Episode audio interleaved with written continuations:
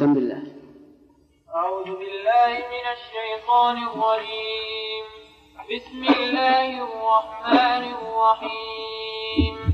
الحمد لله الذي خلق السماوات والأرض وجعل الظلمات والنور. ثم الذين كفروا بربهم يعدلون. هو الذي خلقكم من طين ثم قضى أجلا وأجل مسمى عنده ثم أنتم تمترون وهو الله في السماوات وفي الأرض يعلم سركم وجهركم ويعلم ما تكسبون. بس أعوذ بالله من الشيطان الرجيم. آه، سبق في الدرس الماضي أن شرعنا الكلام على البسملة. أليس كذلك؟ طيب. انتهينا إلى قوله تبارك وتعالى بسم الله. وذكرنا أن هذا الاسم العظيم هو أصل الأسماء ولا يسمى به سوى الله عز وجل. أما قول الرحمن فالرحمن مشتق من الرحمة. مشتق من الرحمة ولكنه على صيغة فعلان. وهذه الصيغة تدل على السعة والامتلاء. فيكون معناه معناه أنه ذو رحمة واسعة. ذو رحمة واسعة. ولهذا فسرها بعضهم بأن الرحمن ذو الرحمة العامة ولكن الصواب أنه ذو الرحمة الواسعة. يرحم يرحم من شاء عز وجل. فهي أدل على الوصف منها على الفعل. أدل على الوصف أن وصف الله منها على الفعل. أما الرحيم فهي صيغة مبالغة من الرحمة أيضا لكنها أدل على الفعل منها على الوصف. فسبقت الرحمن لأنها وصف وأتت الرحيم لأنها فعل فهو رحمن يرحم. رحمن يرحم رحمن يرحم عز وجل. وقد ذكر الله تبارك وتعالى أن أن الله أنه بالمؤمنين رحيما. والمراد الرحمة الخاص إذن الرحمن تدل على إيش؟ الوصف. والرحيم على الفعل يعني أنه يرحم. قسم العلماء رحمهم الله الرحمة إلى قسمين. عامة وخاصة فأما العامة فهي الشاملة لجميع الخلق. المؤمن والكافر والبر والفاجر والصغير والكبير والبهيم والعاقل. كل الخلق تحت رحمة الله عز وجل. لا يشد أحد عن هذه الرحمة العامة. الرحمة الخاصة هي التي تختص بالمؤمنين. فهي رحمة خاصة. والفرق بينهم أن الرحمة الخاصة تتصل برحمة الآخرة. في فيكون لله عز وجل على المؤمنين رحمة في الدنيا ورحمة في الآخرة. أما الرحمة العامة فلا أثر لها إلا في الدنيا.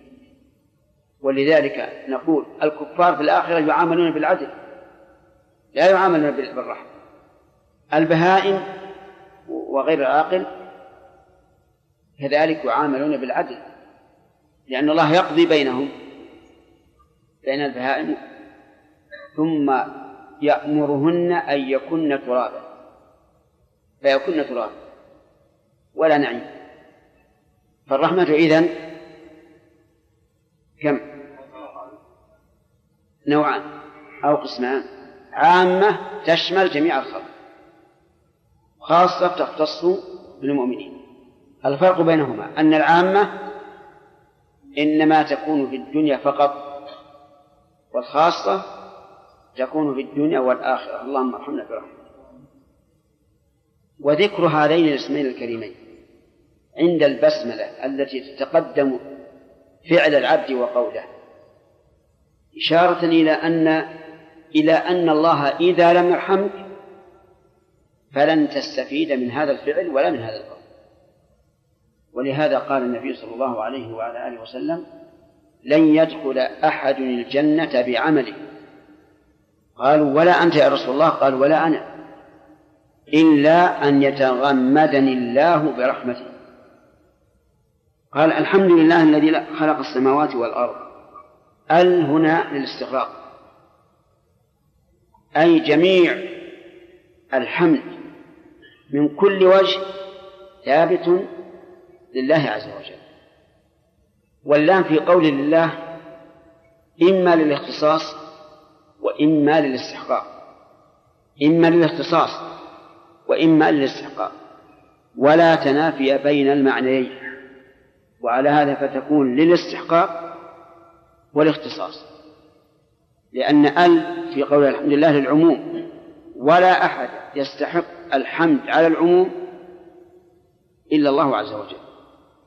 فتكون اللام للاستحقاق وللاختصاص أيضا. ولكن ما هو الحمد؟ الحمد كثير من الناس يفسره بالثناء. الثناء على الجميل الاختياري. ولكن هذا ليس بصحيح. لأن الثناء يكون تكرار الحمد. والدليل على هذا قوله تبارك وتعالى في الحديث القدسي إذا قال العبد الحمد لله رب العالمين قال الله حمدني عبد حمدني عبدي. وإذا قال الرحمن الرحيم قال أثنى عليه. وهذا يدل على أن الثناء هو تكرار الوصف الكامل والاشتقاق يدل عليه لأن الثناء من الثني وهو إعادة الشيء أو رد الشيء بعضه إلى بعض إلى بعض. وأما قولهم على أتم الاختيار فهو أيضا بالنسبة لله عز وجل غير صحيح لأن الله يحمد على ما يفعله عز وجل وهو يختار ما يشاء. ويحمد على كمال صفاته اللازمة التي لا تتعدى إلى أحد فهو محمود على كمال حياته ومحمود على كمال قيوميته. الأول وصف لازم والثاني وصف متعدي ولازم أيضا كما سبق تفسيره. صالح إذن الصواب أن حمد الله يكون على أفعاله التي يختارها وعلى صفاته الكاملة اللازمة له. فبماذا نعرفه؟ نقول الحمد وصف المحمود بالكمال حبا وتعظيما. الحمد وصف المحمود بالكمال اللازم والمتعدي حبا وتعظيما. لأن الوصف بالكمال قد تصف شخصا ما بالكمال لا محبة له لكن رجاء لما سيجازيك به. وقد تحب وقد تمدحه لا على سبيل آه، المحبة والتعظيم ولكن خوفا من شر. فالحمد إذن لا بد أن يقيد بأنه على وجه المحبة والتعظيم. فإن لم يكن على وجه المحبة والتعظيم فهو مدح. وانظر إلى عمق اللغة العربية. كيف فرقت بين حمد ومدح مع تساويهما في الحروف نوعا وعددا. الحروف ثلاث هذا العدد. النوع نفس الحرف. حاء ميم دال. لكن اختلف الترتيب في الحروف. حمد ومدح. باختلاف هذا هذا الترتيب اختلف معناه. اختلف معناه. وال وال والنسبة بينهما الخصوص والعموم. فكل حمد مدح وليس كل مدح حمدا. لأن الحمد كما قلنا لا بد أن يكون على وجه المحبة والتعظيم والمدح بخلاف ذلك. قد يمدح الرجل آه، سلطانا أو وزيرا أو ما أشبه ذلك لا محبة له ولا تعظيما له لكن يرجو نواله أو يخاف منه. أما حمد الله عز وجل أما الحمد فلا. وقد ذكر ابن القيم رحمه الله الفروق بينهما في كتابه بدائع الفوائد. الذي حثنا شيخنا عليه حين الطلب وقال إنه كتاب عظيم وهو كذلك. يشبهه من بعض الوجوه صيد الخاطر لابن الجوزي لكن من حيث العمق والمعنى والفائدة لا سواء ولا مقارنة. فهو رحمه الله آه، بين بيانا واضحا الفروق بين الحمد والمدح وبحث هذا المبحث حتى أنضجه طبخا. وقال إن شيخنا يعني ابن تيمية رحمه الله كان إذا بحث في مثل هذه الأمور أتى بالعجب العجاب رحمه الله. ولكنه كما قيل تألق البرق نجديا فقلت له إليك عني فإني عنك مشغول. لأن شيخ الإسلام ما عنده التفرغ إلى أن يتكلم في مثل هذه الأمور ويتكلم بما هو أعظم.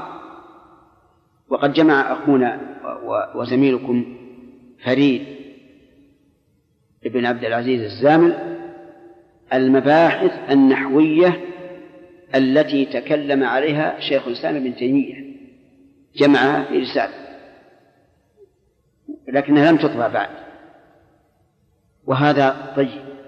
ومر علينا من هذا النوع مر علينا في كتاب اقتراص الصراط المستقيم لما تكلم على قول الله تعالى وخذتم كالذي خاض بحث بحثا ما تجده في أي كتاب. رحمه الله. المهم نرجع إلى ما نحن بصدده آه، الحمد هو وصف المحمود إيش؟ بالكمال.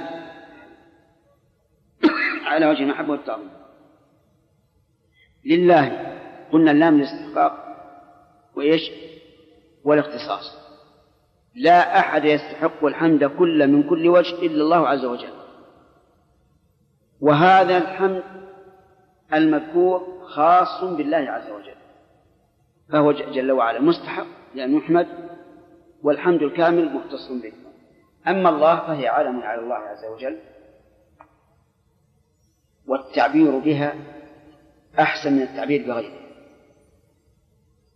بعض الناس الآن يعبر فيقول قال الحق كذا وكذا قال الحق كذا وكذا. هذا صحيح أن الله هو الحق المبين لكن اجعل عبارتك على عبارة السلف. فهم يقولون قال الله أو يقولون قال ربنا. أما قال الحق فهذه يأتي بها الإنسان لأجل يفتح الأذهان حيث يقول الإنسان السامع من هذا الحق؟ من هذا الحق؟ لكن نقول قال الله التي بنيت عليها الألوهية والعبادة أحسن. ولكن لا بأس أن تقول قال ربنا أو قال ربكم. كما كان الرسول عليه الصلاة والسلام يقول لأصحابه أحيانا أتدرون ماذا قال ربكم? الله مشتقة من الإله. لا مشتقة من الألوهية. وأله بمعنى تعبد. تعبد. وليست بمعنى تحير كما زعمه بعضهم. لأن الإنسان إذا قال الله ما ما يجد تحيرا يجد ربا معروفا عز وجل. لا لا حيرة فيه, يكون أصلها الإله. لكن حذفت الهمزة لكثرة الاستعمال. وقالوا إن نظيرها الناس وأصله الأناس. وكلمة خير وشر وأصله نعم أخير وأشياء إذن الإله الله أصل الإله وهي من أله أله أي تعبد له. وهل هو مشتق أو جامد؟ الصواب أنه مشتق. وأنه لا يوجد اسم من أسماء الله ولا من أسماء الرسول صلى الله عليه وعلى آله وسلم ولا من أسماء القرآن يكون جامدا أبدا. لأن الجامد معناه أنه لا معنى له إلا الدلالة على على المعين فقط. لأن العالم كما قال ابن مالك اسم يعين المسمى مطلقا علمه كجعفر وخرن فلو قلنا إن أسماء الله أو أسماء الرسول أو أسماء الكتاب العزيز إنها جامدة معناها لا تدل إلا على تعيين المسمى فقط. ولكن نقول هي مشتقة تدل على تعيين المسمى وعلى المعنى الذي اشتق اشتقت منه. المعنى الذي اشتقت منه. لابد. إذا الله مشتقة من الإله أو الألوهية وهي التعبد لله عز وجل. الذي خلق السماوات والأرض الذي وصف للفظ الجلالة. خلق السماوات والأرض. خلق أي أوجدها على تقدير محكم. لأن الأصل في الخلق في اللغة هو التقدير. كما قال الشاعر ولأنت تفري ما خلقت وبعض الناس يخلق ثم لا يفري. يفري يعني يفعل. تفري ما خلقت يعني ما قدرته ولا يمنعك أحد. فالخلق إذن هو الإيجاد إيش؟ على وجه التقدير المحكم. وقوله السماوات والأرض. السماوات مفعول خلق. ولا مانع من أن نقول إنها مفعول خلافا لمن قال إنه لا يصح أن تكون مفعولا لأن لو لأن المفعول لا بد أن يرد الفعل عليه وهو موجود. وخلق السماوات والأرض ورد عليها قبل أن تخلق ولكن يقول هذا تكلف. والصواب الذي عليه أكثر المعرفين أن السماوات مفعول به. مفعول به. طيب خلق, خلق السماوات والأرض. السماوات من سما يسمو إذا على وقد بينها بين الله تعالى أنها سبع وأنها طباق وأنها شداد وأنها مبنية بأيد أي بقوة. نقبل هذا في أسئلة عندكم ولا نمشي؟ نمشي. طيب. وقوله والأرض معطوفة على السماوات وهي لفظ مفرد لكنه لا يمنع التعدد إذا ثبت أنها متعددة انتبه لهذا القيد. لا يمنع التعدد إذا ثبت أنها إيش؟ متعددة. ولو لم يثبت أنها متعددة لقلنا إنها واحدة. هذا مقتضى اللفظ.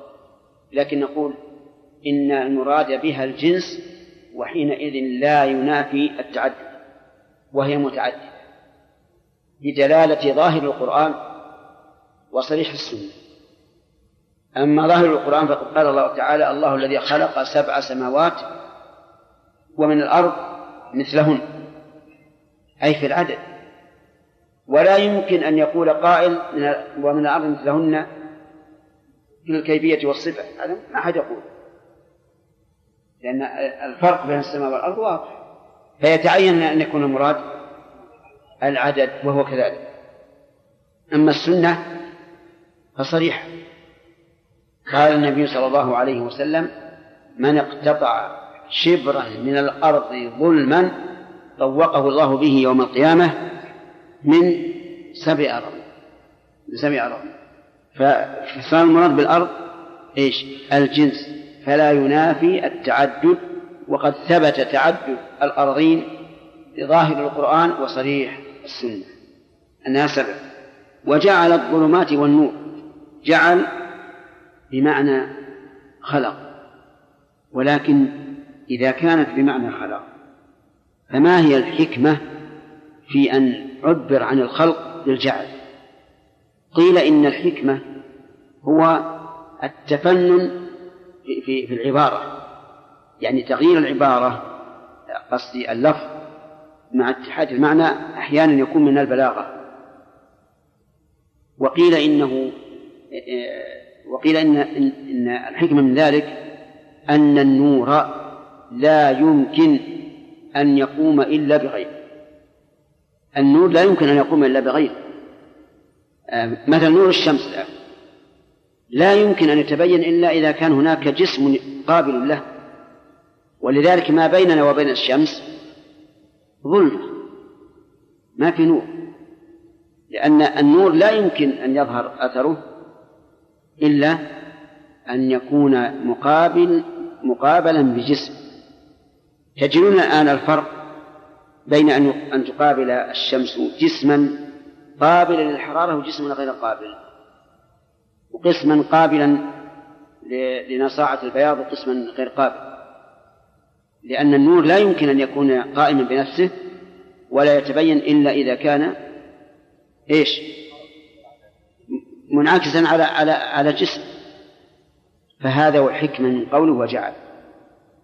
حكمة أخرى أن الظلمات والنور تكون حسية ومعنوية.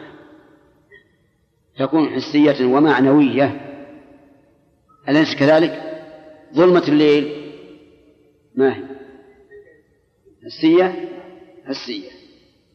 ظلمة الجهل معنوية. ظلمة الجهل معنوية كذلك النور.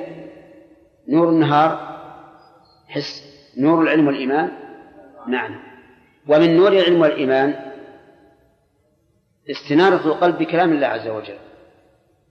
وكلام الله تعالى غير غير مخلوق. كلام الله غير مخلوق.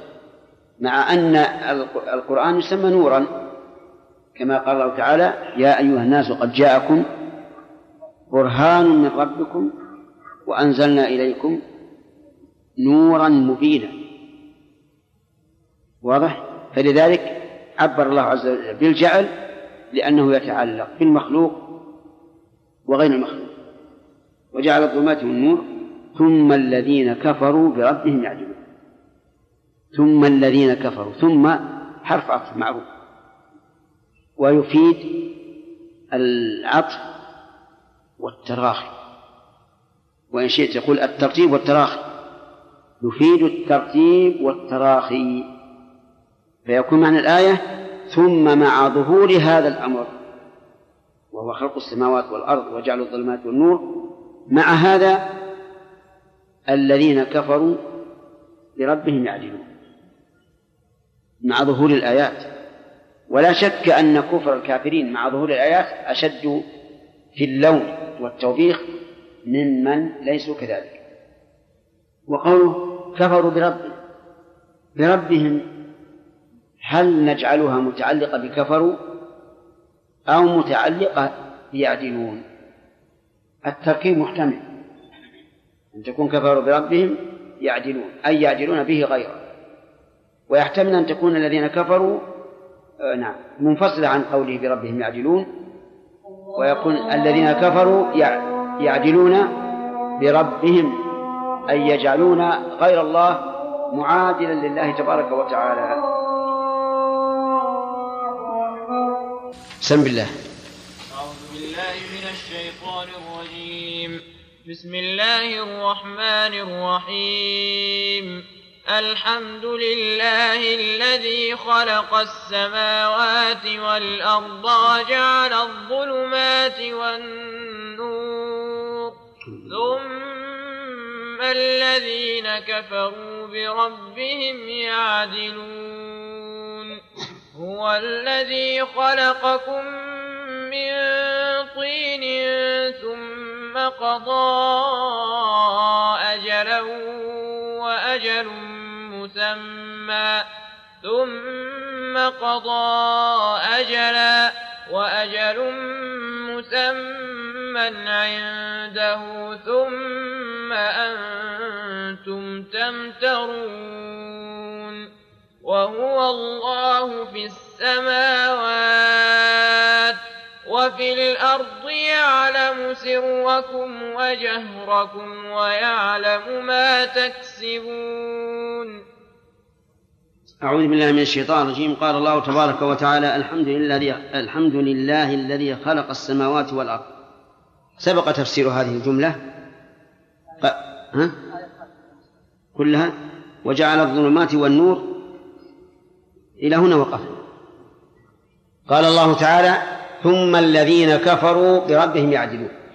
أي ثم بعد هذه الآيات العظيمة الظاهرة البينة الذين كفروا يعدلون بربهم أي يعدلون به غيره أي يجعلونه عديلا له. ندا له. وفي قوله كفروا بربهم يعدلون هل الجار والمجرور بربهم متعلق بكفروا أو بيعدلون؟ الأولى أن يكون متعلقا بيعدلون. لأن لأن هذا هو المعنى المطابق. أما الذين كفروا فمعروف أن المراد كفروا بربهم. وإنما قدم على عامله مراعاة لفواصل الآيات. لأن الفواصل إذا جاءت متناسقة فإن ذلك يكون ألذ على السمع وأقبل للنفس.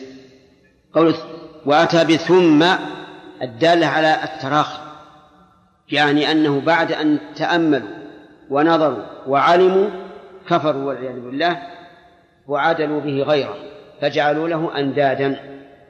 في هذه الآية الكريمة من الفوائد أولا ثناء الله على نفسه بل حمد الله تعالى نفسه أن خلق السماوات والأرض. وهذا حمد عند ابتداء الخلق أي خلق السماوات والأرض. هناك حمد آخر عند انتهاء الحمد كما في آخر سورة الزمر حيث قال الله تبارك وتعالى وترى الملائكة حافين من حول العرش يسبحون بحمد ربهم. كمل وقضي بينهم بالحق. وقيل الحمد لله رب العالمين. قيل أي قاله كل العالم الحمد لله رب العالمين. وحمد نفسه تبارك وتعالى على تنزهه من كل عيب ونقص وكبريائه وعظمته. فقال تعالى وقل الحمد لله الذي لم يتخذ ولدا ولم يكن له شريك في الملك ولم يكن له ولي من الذل وكبره تكبيرا. وحمد نفسه تبارك وتعالى على إنزال القرآن الكريم. فقال الحمد لله الذي أنزل على عبده الكتاب ولم يجعل له عوجا قيما لينذر بأسا شديدا لدنه فالله تعالى يحمد نفسه عند الأمور العظيمة. لأنه لأن هذه الأمور العظيمة توجب للعبد المتأمل أن يحمد الله عز وجل على كمال صفاته وعلى كمال إفضاله وإنعامه. ومن فوائد هذه الآية الكريمة أن خالق السماوات والأرض هو الله عز وجل خلق السماوات والأرض. ولا أحد يدعي ادعى أنه يخلق السماوات والأرض. حتى المشركون لو سألنا لو سئلوا من خلق السماوات والأرض لقالوا الله. ومن فوائد هذه الآية الكريمة أن السماوات مخلوقة وليست أزلية. لقوله خلق السماوات والأرض. فيكون في ذلك رد على الفلاسفة الذين قالوا بقدم هذا العالم وأنه أزلي. فإن قولهم هذا مردود في الكتاب والسنة وإجماع المسلمين. ومن فوائد الآية الكريمة أن السماوات جمعا أن السماوات جمع لأنها جمعت. وكم عددها؟ سبع سماوات بنص القرآن. ومن فوائد الآية الكريمة التفريق بين ذكر السماوات والأرض حيث تذكر السماوات جمعا والأرض مفردة. وذلك لأن السماوات أعظم أعظم من الأرض أعظم بكثير لا من جهة ارتفاعها ولا سعتها ولا شيء. كل ما ما في السماوات فهو أعظم ما في الأرض. قال الله تعالى أأنتم أشد خلقا أم السماء؟ بناها رفع سمكها فسواها إلى آخر. ومن فوائد هذه الآية الكريمة أنه قد يعبر بالمفرد ويراد به الجنس فيعم ما كان زائدا على المفرد لقوله والأرض. ومن فوائد هذه الآية الكريمة ما قد يؤخذ منها أن ملك ظاهر الأرض فقد ملك أسفلها. حتى لا يقال إنه ليس لك إلا أرضا إلا أرض واحدة فلا تملك الأرض إلى تخومها. وقد قرر هذا العلماء رحمهم الله فقالوا إن مالك الأرض يملكها إلى الأرض السابعة.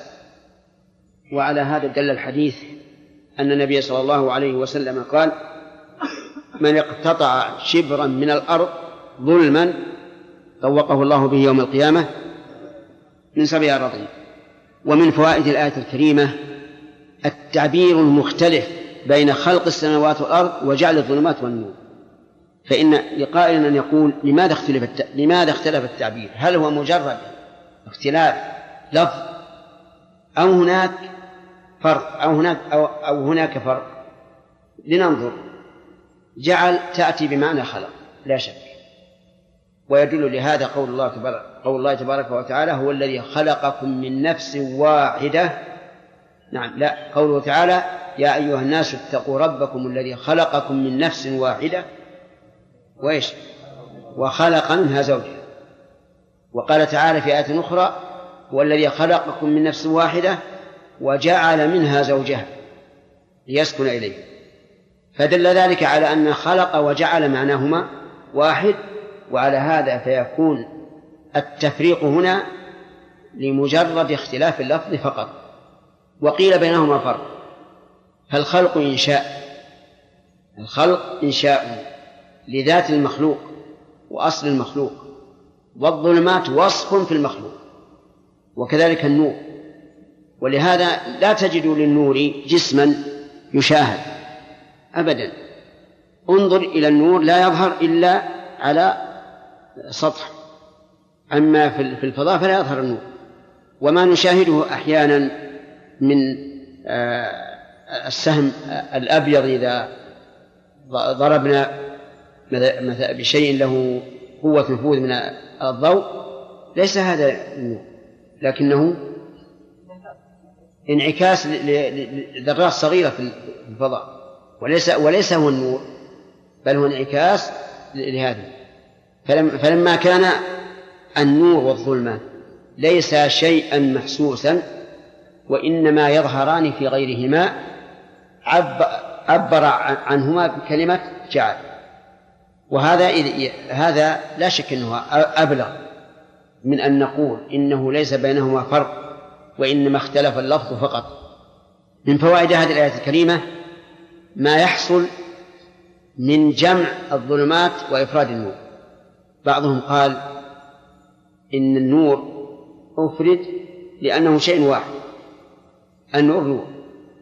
والظلمات جمعت لأنها تختلف باختلاف الجرم الجرم الذي حصل به الظلم حصل به الظلمة. فمثلا لو كان معك زجاجة آه، مشمعة وجعلتها بين اللمبة وبين الأرض صار صار هناك ظلمة أو لا؟ ها؟ لكنها خفيفة. وإذا جعلت شيئا ثخينا صار ظلمة سوداء بين. فلذلك جمعت الظلمات من أجل أن الظلمة تختلف بحسب الجسم الذي أوجدها أو الذي وجدت به. فجمعها. وبعضهم قال لأن الظلمات هي الأصل. هي الأصل. والنور طارئ عليها. والظلمات معروف أنها تختلف. فمثلا الظلمات في وقت تكون السماء فيه ملبدة بالغيوم ليس كما إذا كانت السماء صحوا. الظلمات في قاع البحر ليست كظلمات في سطح البحر وهل مجال هذا إذا إذا قلنا إن المراد بالظلمات والنور ما كان حسيا منهما. أما إذا قلنا وهو الصحيح كما قررناه إنه يشمل الظلمات الحسية والمعنوية وكذلك النور الحسي والمعنوي فالأمر ظاهر. لأن شعب الكفر كثيرة والإيمان شيء واحد وفروعه مجرد فروع وإلا أصل الثابت. فإن صراط الله تعالى إيش؟ واحد. والطرق الأخرى متعددة قال الله تعالى وأن هذا صراطي مستقيما فاتبعوه ولا تتبعوا السبل فتفرق بكم عن سبيله نعم من فوائد هذه الآية سفه الكفار وأنه لا عقول لهم. وجهه أنه بعد ظهور هذه الآيات العظيمة عادلوا بالله عز وجل جعلوا له عديلا وندا وهذا يدل على سفههم وإن كانوا أذكياء. ويؤيد هذا قول الله تبارك وتعالى ومن يرغب عن ملة إبراهيم إلا من سفه نفسه. وبأن الله تعالى دائما ينعى على الكفار فقدهم العقل أكثرهم لا يعقلون وما أشبه ولا في هذا كثير. وهذا هو الحق أن الكفار ليسوا عقلاء. والمراد بنفي العقل هنا نفي عقل التصرف مو عقل الإدراك.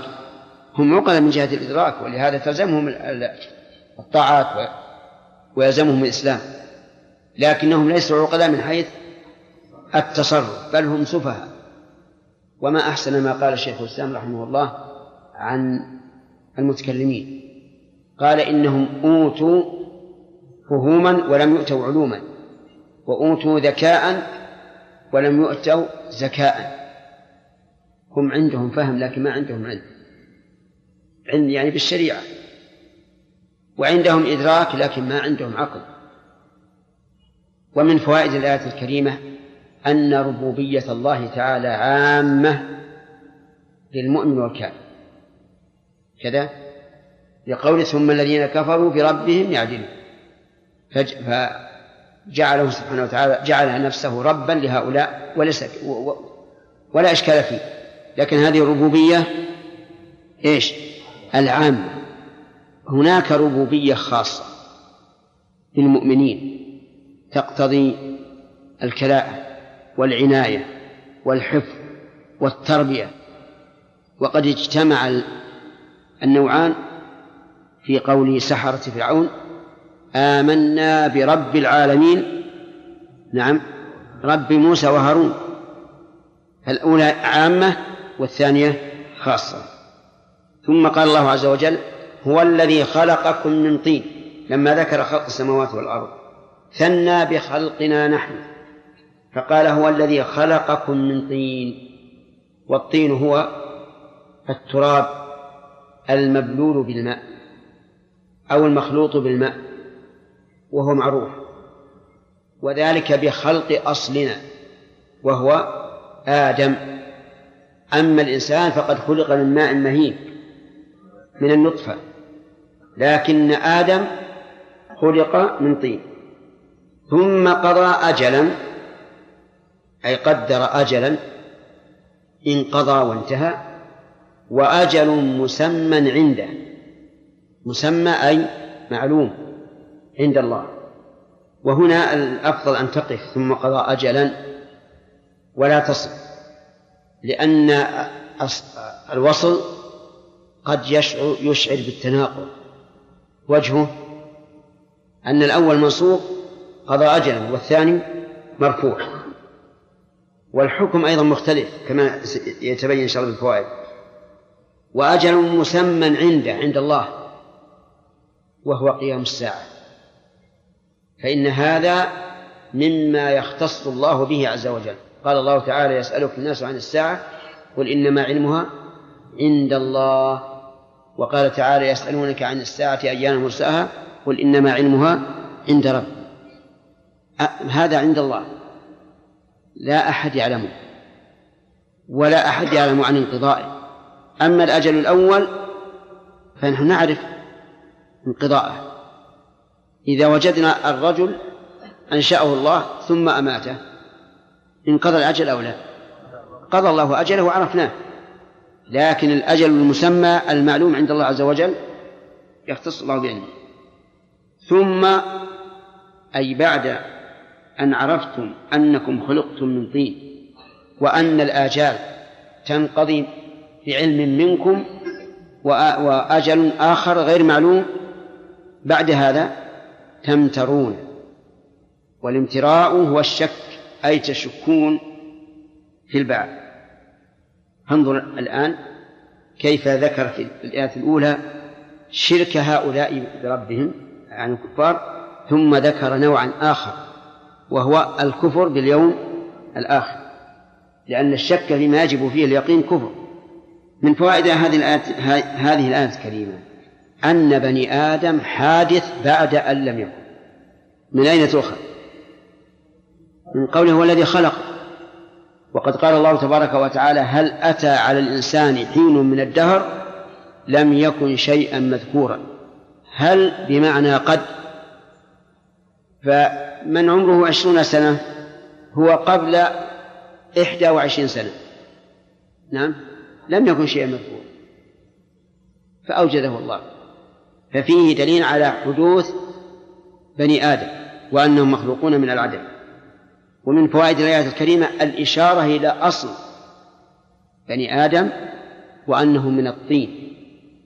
والطين من أين؟ من الأرض. وقد قال الله تعالى منها خلقناكم وفيها نعيدكم ومنها نخرجكم تارة أخرى. فإن قال قائل ما الجمع بين هذه الآية؟ وبين قول الله تبارك وتعالى ولقد خلقنا الإنسان من صلصال صلصال. وقوله تعالى خلقكم من تراب. فالجمع بينهما سهل. وذلك أن أصل بني آدم تراب. صب عليه الماء فصار طينا. بقي زمنا مدة طويلة فصار صلصالا. لأنه يسود وإذا صنع منه الشيء. صار صلصالا له صوت. إذا ضربته بأصبعك صار له صوت. فلا فلا خلاف. ولا تناقض. واعلم أنه لا يمكن أن يقع التناقض بين دليلين قطعيين. أبدا. لأنه لو لو لو وجد تعارض بينهما لم يكونا قطعيين لأن القطعية يعني أن غيره لا يمكن. فلا يمكن التعارض بين دليلين. نعم. قطعيين لا يمكن نعم بين دليلين قطعيين. أبدا. لا في القرآن ولا في السنة ولا فيما بين القرآن والسنة ولا بين الأدلة العقلية والنقلية. هذا لا يمكن. لأنه لو لو تصورنا هذا فأحدهما قطعا غير صحيح. إذ أن الدليلين القطعيين النسبة بينهما التناقض والنقيضان إيش؟ لا يجتمعان ولا يرتفعان لا بد من وجود أحدهما ولا يمكن أن يجتمعا ولا أن يرتفعا فإذا تراءى لك التعارض بين دليلين قطعيين فاعلم أن أنه أن الخطأ من فهمك وأنه يمكن الجمع بينهما. وإما أن لا يكون أحدهما قطعيا. ويكون الحكم لإيش؟ للقطع. أما إذا كان ظنيين فيمكن يمكن التعارض وحينئذ ينظر للترجيح. إذا كان في القرآن ما ظاهره التعارض على وجه قطعي فاعلم أن هذا إيش؟ لا يمكن أبدا. فإما أن تكون الدلالة غير قطعية وإما أن يكون الحكم منسوخا. أما أن يبقى الحكم والدلالة قطعية في, في, في الآيتين مثلا فإن ذلك لا يمكن. ومن فوائد الآية الكريمة أن الحكم لله عز وجل وحده. بقوله قضى أجلا وأجل مسمى عنده. ولا أحد يغير في هذه في هذه الآجال. ومن فوائدها أن من مات مقتولا. فقد مات بأجله الذي قدره الله له. لأن الله قضاه. لا يقال لولا أنه قتل لم يمت هذا مستحيل. لأن الله قضى أن إيش؟ أن يموت بالقتل. فهو, فهو مقتول بأجل لو قال قائل لولا أن هذا الرجل قتل مثلا الساعة الثانية عشرة من النهار لأمكن أن يتغدى الساعة الواحدة ماذا نقول؟ نقول لا يمكن. أبدا. لأن الله قضى هكذا. قضى هكذا فلا بد أن يقع. فكل ميت ميت بإيش؟ بأجله المقدر له. ما يتقدم ولا يتأخر. لكن السبب قد يتقدم ويتأخر بحسب نظر الإنسان كما أن طول العمر في صلة الرحم أيضا مقضي لا يمكن أن نقول لو كان هذا عاقا لمات قبل أن يموت إذا كان واصلا. ليش؟ لأن نقول إن الله قدر أن يكون واصلا وأن يتأخر عمر قضى الله أجلا ولا يمكن أن يتردد من فوائد الآية الكريمة أن الأجل المعلوم عند الله نعم الأجل المعلوم الذي هو الذي هو الساعة عند الله عز وجل. لا أحد يصل إلى العلم بها. وهذا أمر متفق عليه بين المسلمين. حتى أن النبي صلى الله عليه وعلى آله وسلم سأله جبريل وجبريل أفضل الملائكة ومحمد أفضل البشر. سأله عن الساعة فقال يا صالح صالح هارون قال ما المسؤول عنها بأعلم من السائل فإذا كان هذا هذان الرسولان الكريمان لا يعلمان متى الساعة فمن دونهما من باب أولى. ومن فوائد هذه الآية الكريمة النداء. بالبلاهة والغفلة لأولئك القوم الذين عرفوا أصلهم ومنشأهم فيمترون ويشكون فيما في الأجل المسمى عند الله وهو يوم القيامة. في سورة الجاثية احتج الذين ينكرون البعث ينكرون البعث وقالوا ائتوا بآبائنا إن كنتم صادقين. ائتوا بآبائنا إن كنتم صادقين. فماذا تقولون في هذه في هذه الدعوة؟ نعم. غير صحيحة لأن الذين أخبروا بالقيامة ما قالوا الآن يبعثون. لم يأتي الوقت بعد. لكن هذا من باب التشبيه الذي يقصد به إضلال الخلق. ثم قال الله عز وجل وهو الله في السماوات وفي الأرض يعلم سركم وجهركم ويعلم ما تكسبون. قوله وهو الله في السماوات. الله عالم على الرب عز وجل لا يكون لغيره وهذا متفق عليه بين المسلمين وهو عالم مشتق منين؟ من الألوهية وأصله الإله واعلم أن جميع أسماء الله مشتقة كما هو ظاهر ما في اسم جامد لله عز وجل أبدا وقوله في السماوات متعلقة بالاسم متعلقة بالاسم. لأننا قلنا لكم الآن إن هذا الاسم مشتق والمشتق يجوز التعلق به. كما قال ناظم القواعد قواعد الجمل لا بد للجار من التعلق بفعل أو معناه نحو مرتقي لا بد للجار من التعلق بفعل أو معناه نحو مرتقي إذا في السماوات متعلقة بلفظ الجلال. لأنه مشتق. والمشتق يجوز تعلق الجار والمجرور به. ولكن ما معنى في السماوات؟ المعنى أنه على السماوات. وليس المراد أنه فيها وهي محيطة به. لأن هذا مستحيل. والله تعالى أكبر من كل شيء. أو نقول إن المراد المعنى ليس الذات. المعنى بمعنى أنه مألوه في السماوات يتأله إليه أهل السماء وقوله وفي الأرض الواو حرف عطف والأرض معطوفة على السماوات فيكون معنى الله في السماوات وفي الأرض أي مألوه إيش؟ في السماوات وفي الأرض. فتكون هذه الآية كقوله تعالى وهو الذي في السماء إله وفي الأرض إله وعلى هذا التقدير أو على هذا التفسير لا إشكال فيه. لا إشكال فيه. أن الله تعالى إله في السماوات وفي الأرض أيضا. وذهب بعضهم إلى أن الآية فيها وقف على السماوات. وهذا على جعل الله علما على الذات دون المتعبد لله. يعني معناه أن الله في السماوات كقوله أأمنتم من في السماء. ثم استأنف فقال وفي الأرض يعلم سركم وجهركم.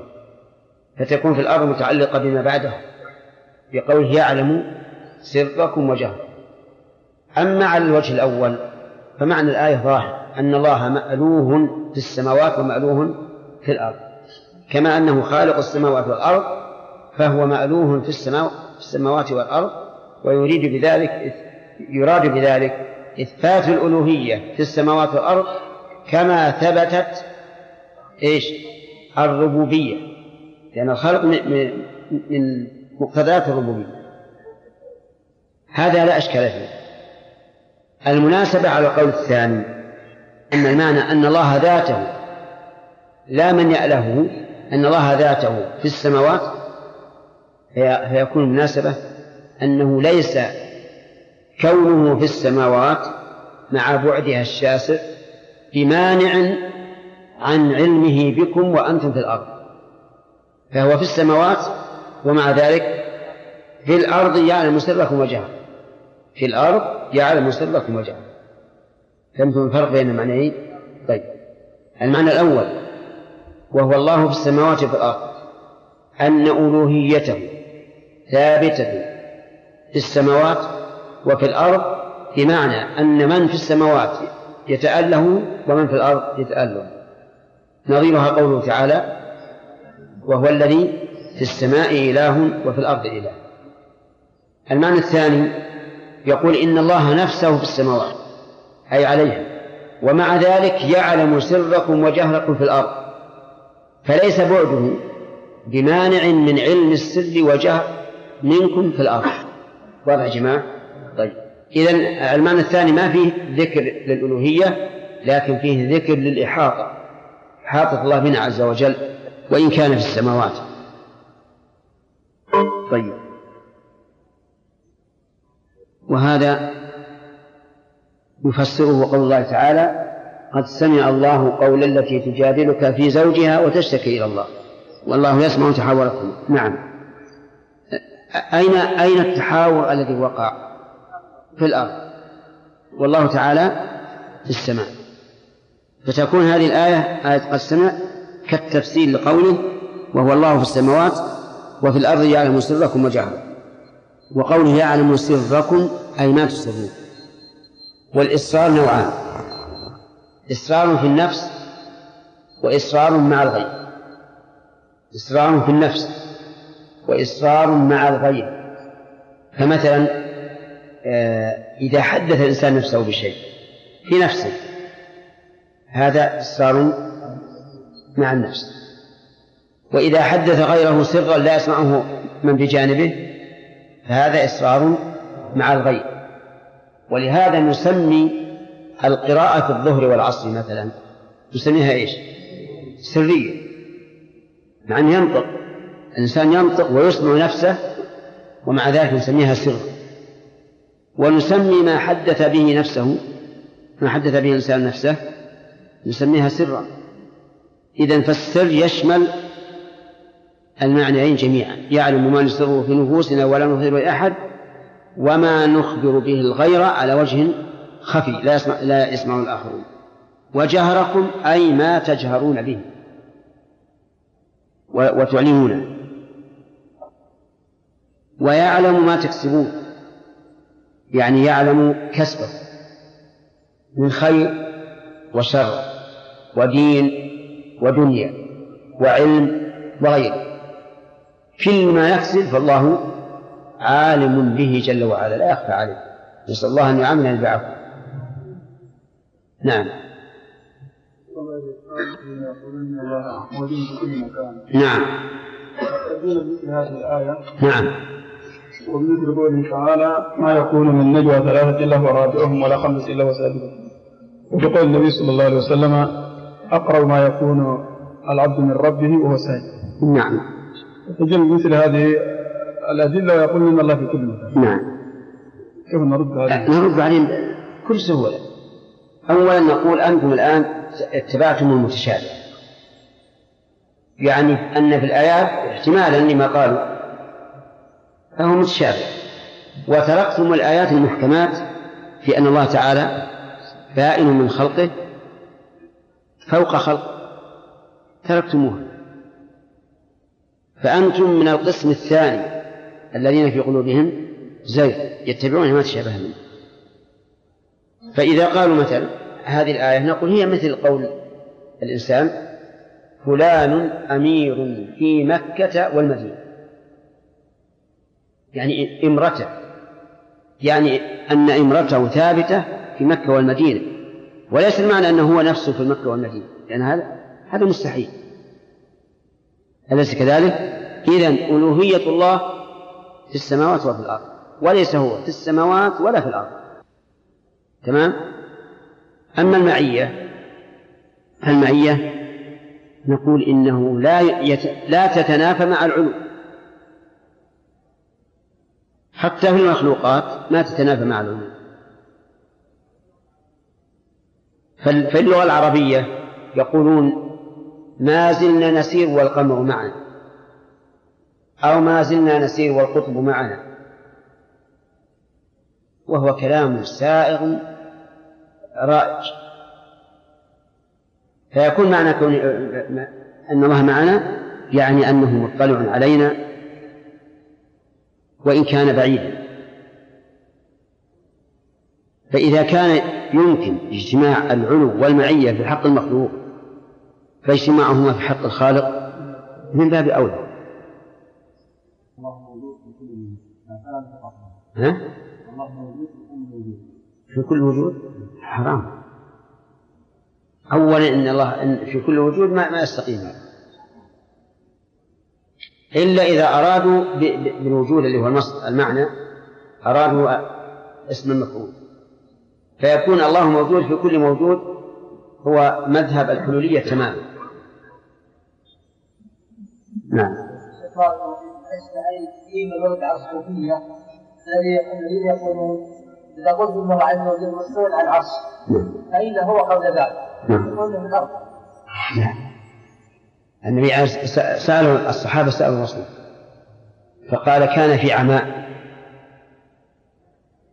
في عماء.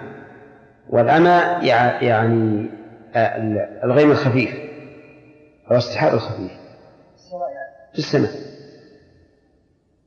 وهؤلاء كلهم الذي يحملهم على هذا هو أنهم ظنوا أن الرب عز وجل تحيط به المخلوقات وأنه مثل الإنسان.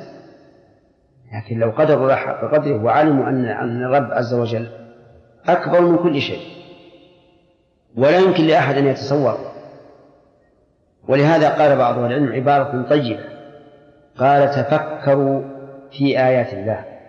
ولا تتفكروا في ذات الله. سم. أعوذ بالله من الشيطان الرجيم. وهو الله في السماوات وفي الأرض يعلم سركم وجهركم ويعلم ما تكسبون وما تأتيهم من آية من آيات ربهم إلا كانوا عنها معرضين فقد كذبوا بالحق لما جاءهم فسوف يأتيهم فسوف يأتيهم أنباء ما كانوا به يستهزئون. ألم يروا كم أهلكنا من قبلهم من قرن مكناهم الأرض ما لم نمكن لكم وأرسلنا السماء عليهم مدرارا وجعلنا الأنهار تجري من تحتهم فأهلكناهم بذنوبهم وأنشأنا من بعدهم قرنا آخرين. قال الله تبارك وتعالى هو الذي خلقكم من طين. فما الجمع بين هذه الآية الكريمة وبين قوله تعالى فلينظر الإنسان مما خلق خلق من ماء دافق نعم. الطين خلق منه آدم. من ماء دافق يعني هذا باعتبار أصل الطين باعتبار الأصل وهذا باعتبار الفرع المتولي من من, من الأصل. طيب. ما الجامع بين كونه بين قوله هنا تبارك وتعالى من طين وقوله في آية أخرى من تراب؟ محمود.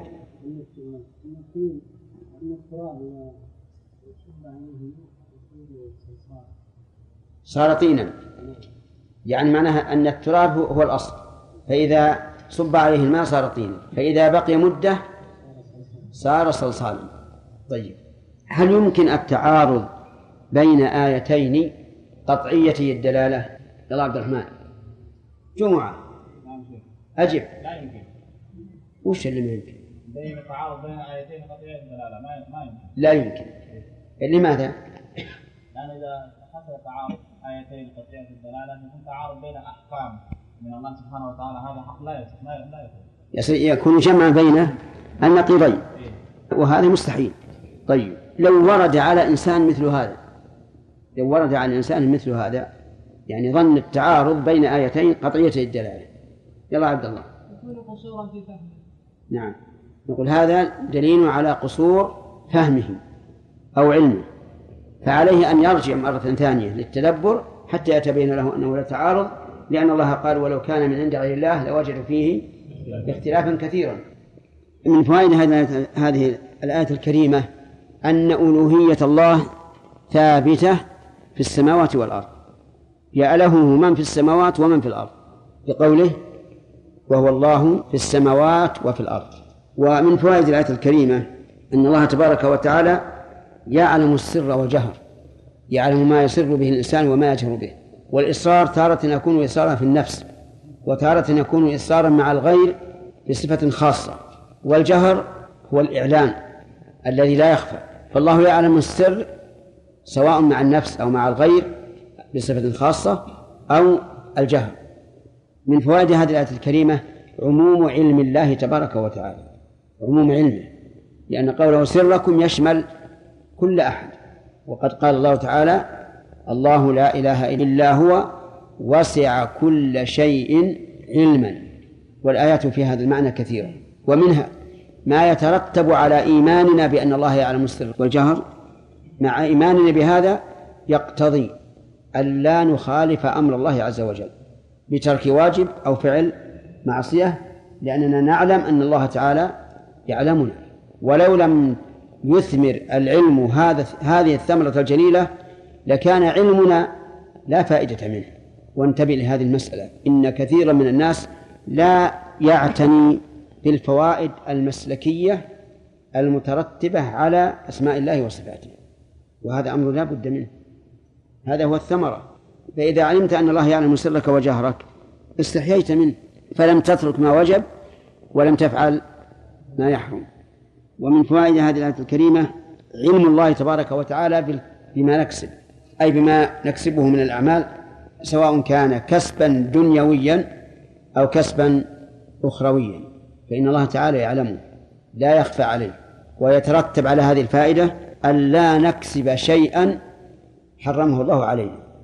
ثم قال عز وجل ابتداء درس اليوم وما تأتيهم من آية من آية ربهم إلا كانوا عنها معرضين.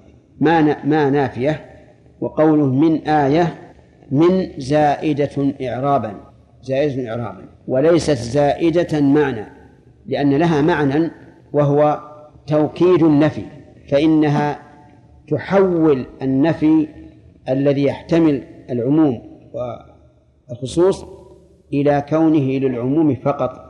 إلى نعم إلى كونه للعموم. فهي تحول الجملة المنفية إلى نص في العموم مثل لا النافية للجنس فإنها نص في العموم. كيف نعربها إذا قلنا إن من زائد إعرابا؟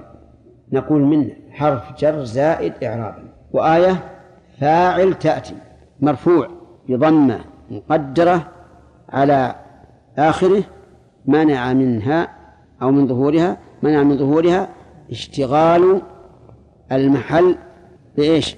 بحركة الحرف الزائد. ونظير هذا قوله تعالى أن تقولوا ما جاءنا من بشير ولا نذير. فإن من زائدة إعرابا. وبشير فاعل مرفوع بضمة مقدرة على آخره منع من ظهورها اشتغال المحل بحركة حرف الجر الزائد. وقول من آية الآية هي العلامة. لكنها أخص من العلامة لكونها نصا في الدلالة. العلامة قد تكون أقل من ذلك لكن الآية نص في أنها علامة على ما جاءت من أجله. وآيات الله عز وجل تنقسم إلى قسمين كونية وشرعية كما سيأتي إن شاء الله في الفوائد. من آيات ربهم من هنا لبيان الجنس وليست كالأولى فهي لبيان الجنس في قولهم من آية لأن الآية قد تكون من عند الله وقد تكون من عند غيره لكن من آيات ربهم. وقول ربهم أي خالقهم ومالكهم ومدبرهم لأن الربوبية تشمل هذه المعاني الثلاثة وهي ضلع. ها؟ مالك خالق ومالك ومدبر هذا الذي تقتضيه الربوبية. إلا كانوا عنها معرضين. إلا. هذه إثبات للنفي يعني ما تأتيهم إلا كانوا عنها معرضين معرضين عن تدبرها وعما تدل عليه فكأنهم لم يروا الآيات. وهذا كقوله تعالى إن الذين حقت عليهم كلمة ربك لا يؤمنون ولو جاءتهم كل آية حتى يروا العذاب الأليم. إذا المعرضين عنها بإيش؟ بوجوههم أو بقلوبهم. الجميع يشمل هذا وهذا. قد يقال له تعالى انظر انظر آية الله فيعرض ولا ينظر وقد يرى ولكن يعرض عن التأمل في القلب لأنه والعياذ بالله محجوب عن الخير فلا يحب أن يصل إليه. في هذه الآية من الفوائد بيان عتو هؤلاء المكذبين وجه ذلك أنه لا تأتيهم أي آية إلا كانوا عنها معرضين. وقد طلبت قريش من النبي صلى الله عليه وعلى آله وسلم آية فأراهم انشقاق القمر. أشار إلى القمر انفلق انفلق فرقتين وشاهده الناس وقد أشار الله إليه في قوله اقتربت الساعة وانشق القمر وهو انشقاق حسي والمراد بالقمر القمر المشاهد المعروف. وقد أنكر الفلاسفة وعلماء الفلك أن القمر انشق وقالوا لا يمكن لأن الأجرام السماوية لا يمكن فيها التفكك. فهل نقبل قولهم ونرد الأحاديث الصحيحة المشهورة المستفيضة أو نرد قولهم؟ الواجب على المؤمن الثاني أن يرد كل قول يخالف الكتاب والسنة مهما كان قائلا وهو سبحان الله كيف نقول يستحيل أن تتغير الأجرام السماوية والذي يغيرها من؟ الله عز وجل خالقه يفعل ما يشاء. وهو انشقاق حسي للقمر المعلوم الحسي. وليس كما قال علماء الفلك وحرفوا من أجل الكتاب والسنة وقالوا إن أخبار الانشقاق أخبار أحادية تحتمل التأويل أو الرد. وأما القرآن فمعنى انشق القمر أي بان نور النبوة. وهذا غلط. مو صحيح. فإن قال قائل قريش رأت هذه الآية. والله سبحانه وتعالى قضى بأن من أوتوا الآية التي يطلبونها ولم يؤمنوا أهلكهم. فكيف لم يهلك الله قريشا؟ نعم. نعم. الجواب عن هذا أن الذين يهلكون هم الذين يطلبون آية معينة فإذا أتوا بها وكفروا بها أهلكهم الله. لأنهم يكونون متحدين لله عز وجل. وأما من يطلب آية عامة وتعين من قبل الله فهؤلاء لا يهلكون. ويحتمل وجها آخر أن نقول إن هذا العموم يجوز أن يخصص يجوز أن يخصص. فيكون الله سبحانه وتعالى لم يهلكهم لأن الأمر كما قال كما قال النبي صلى الله عليه وعلى آله وسلم لما جاءه ملك الجبال يقول له إن شئت أطبقت الأخشبين عليهم وهما الجبلان العظيمان محيطان بمكة ولكن النبي صلى الله عليه وسلم قال لا أستأني بهم فلعل الله أن يخرج من أصلابهم من يعبد الله ولا يشرك به شيئا ويكون عدم إهلاك قريش لما يعلمه جل وعلا من أن هؤلاء سيكون من أصلابهم المخلصون لله المجاهدون في سبيل الله. وقع هذا أو لم يقع؟ وقع بلا شك. فإما أن يكون الجواب كما قال الأخ وإما أن يكون الجواب ما, ذكرنا. طيب من فوائد هذه الآية الكريمة أن الله سبحانه وتعالى حكيم رحيم حكيم رحيم. وذلك بكونه يأتي بالآيات للخلق. فإن هذا من الحكمة الواضحة لأنه ليس من المعقول أن يأتي رجل ويقول للناس إنه رسول ويستبيح دماء من لم يؤمن به وأموالهم وذرياتهم. ونساءهم بدون أن يكون هناك إيش؟ آية تدل على صدقه ولهذا قال النبي صلى الله عليه وسلم ما من نبي يعني بعثه الله إلا آتاه من الآيات ما يؤمن على مثله البشر. لابد هذا من جهة الحكمة. من جهة الرحمة أن الله رحم الخلق بكونه إذا أرسل إليهم الرسل آتاهم الآيات الدالة على صدقهم. ولو شاء لأرسل الرسل بدون آيات ثم من كذب أخذه. لكن تأبى حكمته ورحمته أن يرسل رسلا بلا بلا آية. ومن فوائد الآية الكريمة إثبات الربوبية للكفار بقوله من آيات ربهم وهذه الربوبية العامة. وربوبية الله عز وجل تنقسم إلى عامة وخاصة. فربوبيته لأوليائه خاصة ولأعدائه وأوليائه جميعا عامة. في بإزاء ذلك العبودية تنقسم إلى إيش؟ عامة وخاصة. فالعامة كقوله تعالى إن كل من في السماوات والأرض إلا آتي الرحمن عبدا. والخاصة مثل قوله ثم أورثنا الكتاب الذين اصطفينا من عبادنا. وقوله تبارك الذي نزل الفرقان على عبده. والأمثلة كثيرة. ومن فوائد هذه الآية الكريمة خطر الإعراض عن الآيات. وأنه يخشى على من أعرض عن الآيات ألا يهتدي لها لقوله تعالى إلا كانوا عنها معرضين. ويدل لهذا أي لخطر الإعراض عن الآيات قول الله تبارك وتعالى ونقلب أفئدتهم وأبصارهم كما لم يؤمنوا به أول مرة والكاف هنا للتعليل كما لم يؤمنوا به أول مرة ونذرهم في طغيانهم يعمهون وهذه مسألة خطيرة في الواقع. يجب على طالب العلم أن يجعلها نصب عينيه إذا كان يمشي على طريق معين وجاءت النصوص دالة على خلافه فإن بعض الناس قد يتلكأ ويحاول أن يحرف النصوص التي تخالف طريقه وهذا خطر عظيم. بل الواجب على المؤمن أن يستسلم للنصوص من حين أن تأتيه كما كان الصحابة رضي الله عنهم يفعلون هذا مجرد ما يأمر الرسول بشيء يفعلونه مجرد ما ينهى عن شيء يتركونه. فكون الإنسان يتلكأ أول ما يأتيه الحق خطر عظيم. والآية واضحة في سورة النعام. ونقلب أفئدتهم إيش؟ كما لم يؤمنوا به أول مرة ونذرهم في طغيانهم يعمهون. وقال الله تعالى فإن تولوا فاعلم أن ما يريد الله أن يصيبهم ببعض ذنوبهم وإن كثيرا من الناس لفاسقون. ثم قال الله تبارك وتعالى فقد كذبوا بالحق لما جاءهم فسوف يأتيهم أنباء ما كانوا به يستهزئون. فقد كذبوا بالحق. ألف عاطفة وقد تفيد التحقيق. في الفعل الماضي هو الأغلب أنها تفيد التحقيق. في الفعل المضارع الأغلب أنها تفيد التقليل كقولهم قد يجود البخيل وقد يصدق إيش؟ الكاذب لكنها قد تأتي للتوكيد حتى في المضارع. ومن ذلك قول الله تعالى قد يعلم الله المعوقين منكم والقائلين لإخوانهم هلم إلينا فقد هنا إيش؟ للتوكيد لا شك. لكنها تفيد الاستمرار أي قد يعلم هذا في الحاضر والمستقبل. طيب قوله هنا قد كذبوا للتحقيق.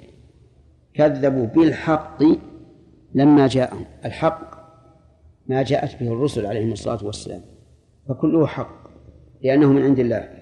والحق هو الشيء الثابت إن كان خبرا فبوقوعه وإن كان حكما فبثبوته وضده الباطل. ففي الأخبار الباطل فيها الكذب وفي الأحكام الباطل فيها ما خالف الشريعة. هنا كذبوا بالحق لما جاءهم نقول الحق ما جاءت به الرسل من أخبار صادقة وأحكام عادلة. لما جاءهم لما بمعنى حين أي حين جاءهم. واعلم أن لما لها معاني.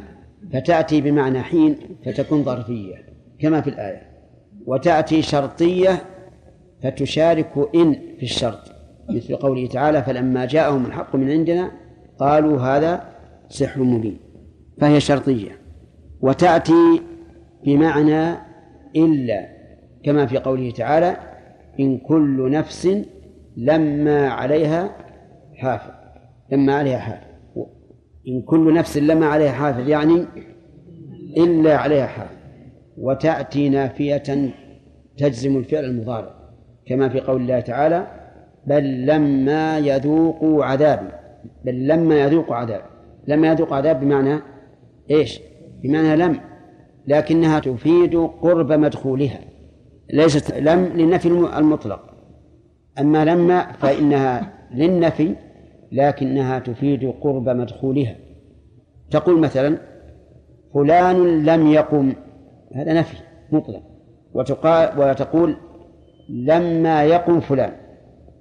هذا نفي يعني إلى الآن ما قام لكنه سيقوم عن قرب. في الآية الكريمة التي نقرأها الآن لما جاءهم ماذا نعرفها؟ ظرف بمعنى حين. وفي هذه الحال تكون مبنية لأنها حرف في الواقع. ما هي مشابهة للحرف؟ وأصل البناء كما عرفتم آه، هو مشابهة الاسم للحرف. لكن هذه نفسها حرف فتكون ظرفا لكنها مبنية على السكون في محل نصب بمعنى حين. فقد كذبوا بالحق لما جاءوا فسوف ألف عاطفة ويحتمل أن تكون للسببية أيضا سوف يأتيهم أنباء ما كانوا به يستهزئون. أي سوف يأتيهم المخبر الذي أخبروا به. الأنباء أتتهم من قبل لكن المراد يأتيهم عقوبة الأنباء التي كانوا يستهزئون بها. أنباء ما كانوا به يستهزئون أي يتخذونه هزوا ولعبا. وضحكا. وكما نعلم جميعا أن الكفار يتخذون الدين هزوا وأنهم يتخذون أهل الدين هزوا أيضا. أليس كذلك؟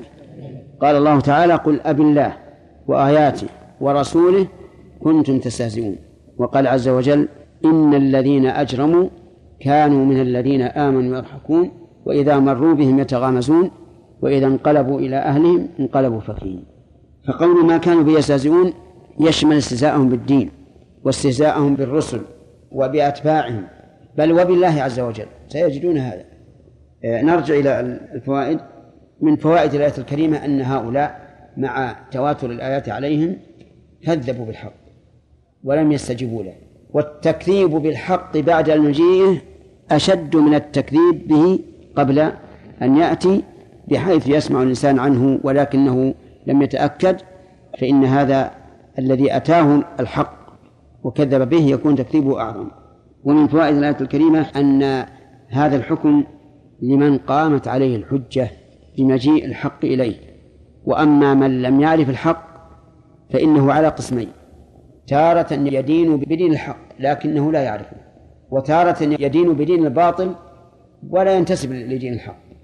الأول الذي يدين بالباطل لكنه ينتسب لدين الحق فيصلي ويزكي ويصوم ويحج لكنه يستغيث بالأموات.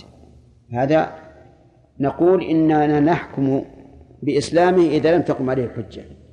والآخر لا يدين بدين الإسلام أصلا. هو لم تبلغه الحجة ولكنه ولم يدري أنه على ضلال لكنه يدين بدين غير الإسلام. فكيف نعامله؟ نعامل بأنه كافر. ولهذا لو مات أحد الآن لم تبلغه الدعوة من غير المسلمين فإننا لا نصلي عليه ولا نترحم عليه لأنه يدين بدين غير الإسلام. لكنه في الآخرة أمره إلى الله عز وجل. أما لو كان مسلما يدين بدين الإسلام ويقول أشهد أن لا إله إلا الله وأن محمد رسول الله ويقيم الصلاة ويؤتي الزكاة لكنه يأتي شركا أكبر لا يدري أنه شرك أكبر. فهذا إيش؟ نعامله معاملة المسلم. نغسله ونكفنه ونصلي عليه وندفنه معنا ما دام لم تقم عليه الحجة. ومن فوائد هذه الآية الكريمة الإشارة إلى أن هؤلاء سوف يمهلون ولا يأتيهم العذاب. لقوله فسوف يأتيهم أنباء ما كانوا به يستهزئون. قال الله تعالى فقد كذبوا بالحق لما جاءهم فسوف يأتيهم أنباء ما كانوا به يستهزئون. فسرناها.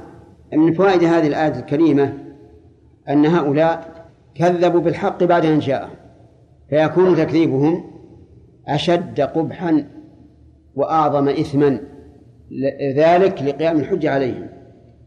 ومن فوائدها تهديد هؤلاء بالعذاب بقوله فسوف يأتيهم أنباء ما كانوا به يستهزئون. ومن فوائد الآية الكريمة أن تكذيب هؤلاء مقرون بالاستهزاء إذ أنهم يسخرون. كيف نبعث وقد كنا عظاما ورفاتا ويقولون أجعل الآلهة إلها واحدا إن هذا لشيء عجاب. فسيأتيهم هذا الذي أنباء ما كانوا به يستهزئون. ومن فوائد هذه الآية الكريمة أن هؤلاء الكفار عندهم عناد والعياذ بالله وذلك أنهم قرنوا كفرهم بالاستهزاء فلم يسلم الشرع ولا من جاء بالشرع من استهزائهم. قال الله تعالى ألم يروا كم أهلكنا من قبلهم من قبل الاستفهام هنا داخل على النفي. الاستفهام ألم الهمزة داخل على النفي. وإذا دخلت همزة على النفي صار معناه التقرير. كما في قوله تعالى ألا يعلم من خلق؟ وهو اللطيف الخبير. وكما في قوله تعالى ألم نشرح لك صدرك؟ يعني قد شرحنا لك صدرك وألا يعلم من خلق يعني قد علم من خلق.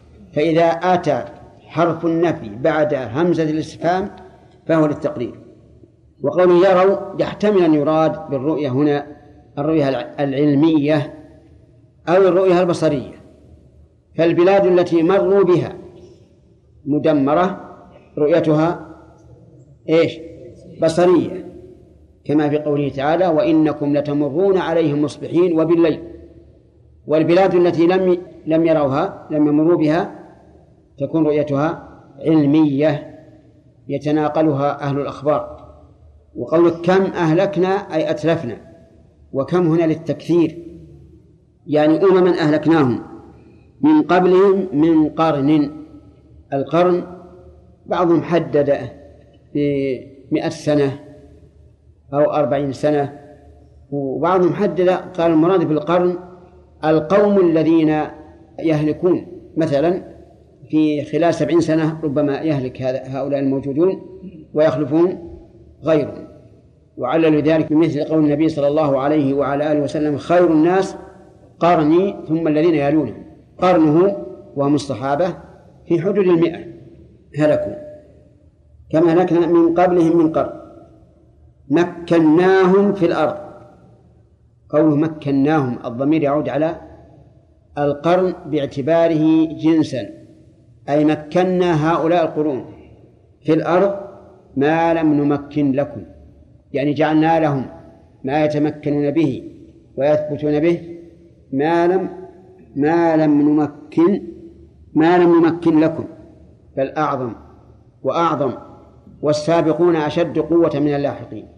وأكثر أموالا وأولادا. وعمروا الأرض أكثر مما عمروها. وقوله ما لم نمكن لكم. فيه التفات. التفات من الغيبة إلى أتم. نعم. إلى الخطاب وهو حضور.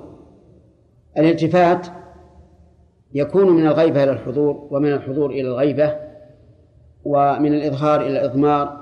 المهم له أنواع. وفائدته تنبيه السامع أو القارئ على ما سيأتي من بعد. وجه ذلك أن الكلام إذا كان على وتيرة واحدة انساب الإنسان معه لكن إذا اختلف توقف. إيش الذي طرأ؟